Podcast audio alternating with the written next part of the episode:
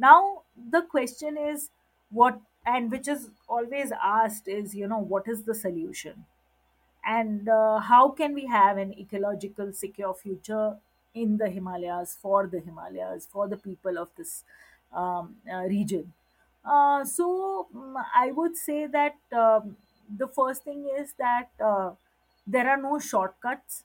Uh, there is no one size fits all kind of a solution, which is what we want, right? We we want uh, techno managerial solutions, because that is uh, the fastest thing for uh, any uh, government to offer also. But uh, uh, the see, if you are going to say climate change mitigation, and then the only thing that you have in the name of mitigation is plantations, or you will say grow more trees.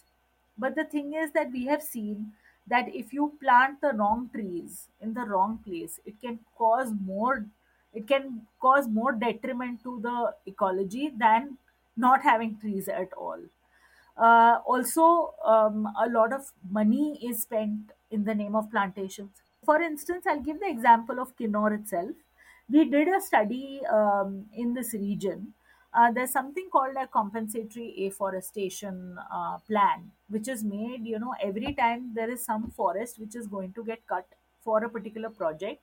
The government uh, has a, you know, there's a forest uh, uh, conservation act which has a uh, provision that you have to plant uh, double the number of, uh, I mean, you have to cover double the number of area that you have cleared out with trees.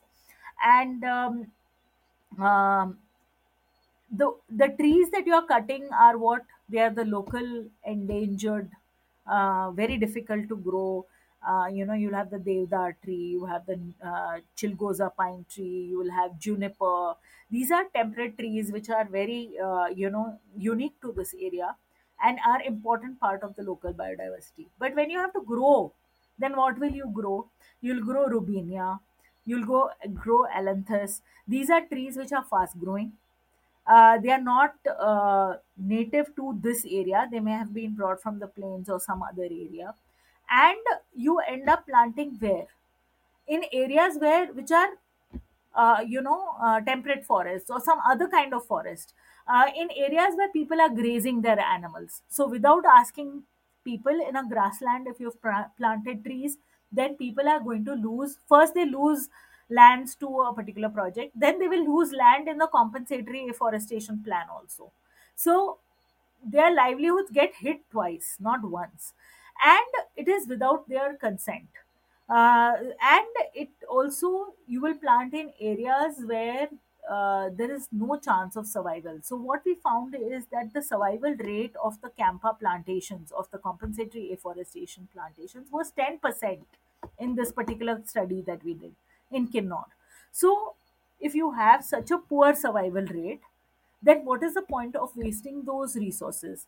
And this whole idea that you can do damage in one place and that damage can be reversed by planting trees in another place, this itself is a false solution. It is it's a way of uh, just uh, you know kind of sidelining or distracting from the issue. And also, uh, mm, many of these uh, you know plants, etc., are, I mean, we've we've got uh, local people have sent us pictures where the pla- saplings are just thrown somewhere. They're not even planted, they are only on the paper. So there is no mechanism of and there's no mechanism that the a forest department or the Ministry of Environment has to review the plantations that are taking place and how what is the success rate. This is this is a study that uh, we did, but the government should be studying what is the survival rates. There's no uh, records of this with the government. Uh, so yeah, and there are enough studies on this. So first of all, we need to call out the false solutions and don't fall for techno managerial solutions. This is an issue of policy. It is an issue of misgovernance. It's an issue of poor planning. It's an issue of top down centralized planning. And the only way to address it is to change the policy, review the policy, put in place governance mechanisms where people are involved, which are participatory, uh, which which have the view of the people, where a particular development is being planned. Uh, if you are going to, um, you know, in the Hi- Himalayas especially, but anywhere else, you have to have some kind of a land use planning. And that land use planning cannot be done in a top down manner because every area is different. So, um, in for the Shivaliks, you will have a different kind of land use plan. What kind of construction is possible? Can you build an eight story building in the upper Himalayas or not? You can't. You've seen the Shimla um, uh, you know pictures of an eight story building collapsing. All the buildings next to it are going to collapse now. In an area which is so vulnerable, you can't build you know these many stories, multi story buildings. So there's a need for land use planning. There's a need for uh, town and country planning, which is participatory in nature, which involves people, which is not centralized, which involves all kinds of stakeholders. And we need to recognize that this is a political problem. The ecological crisis is also a social crisis because people don't have options uh, of local livelihood. So they are also going to uh, get into things that um, will create more inequities locally and will create more crisis as well. Um, so this is a this is not just an ecolo- an ecological crisis is also a social crisis, is also an economic crisis, is also a political crisis. To separate out everything is not possible. And any kind of development or any kind of, I would not use the word development because it is a beaten word and it is a taken word. So I will say that any kind of a way of being and living in this region needs to keep in mind certain principles. One is resilience.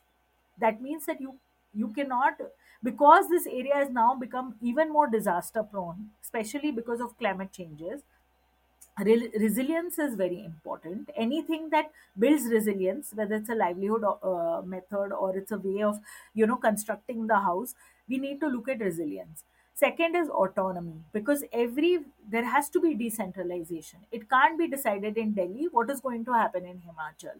So there has to be decentralization, uh, and therefore some amount of dependence on the center will also have to reduce, which means you can't just take a development uh, model from Maharashtra and stick it to uh, Himachal Pradesh. You will have to have a very, very localized kind of, uh, you know, model of uh, lively earning livelihoods for the local people. That has to be the priority. Uh, sustainability, because it's not about this generation alone. It is about the coming generations also.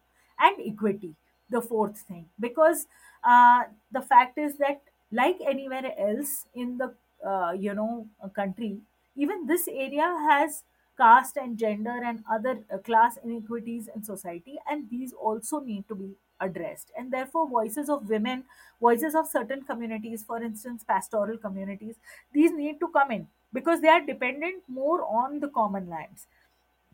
Uh, the f- uh, fifth thing I want to talk about is the ownership of community over resources. The only way it can be participatory if people, uh, if local people have ownership over uh, the resources. And um, for instance, now there's an act in the country called the Forest Rights Act.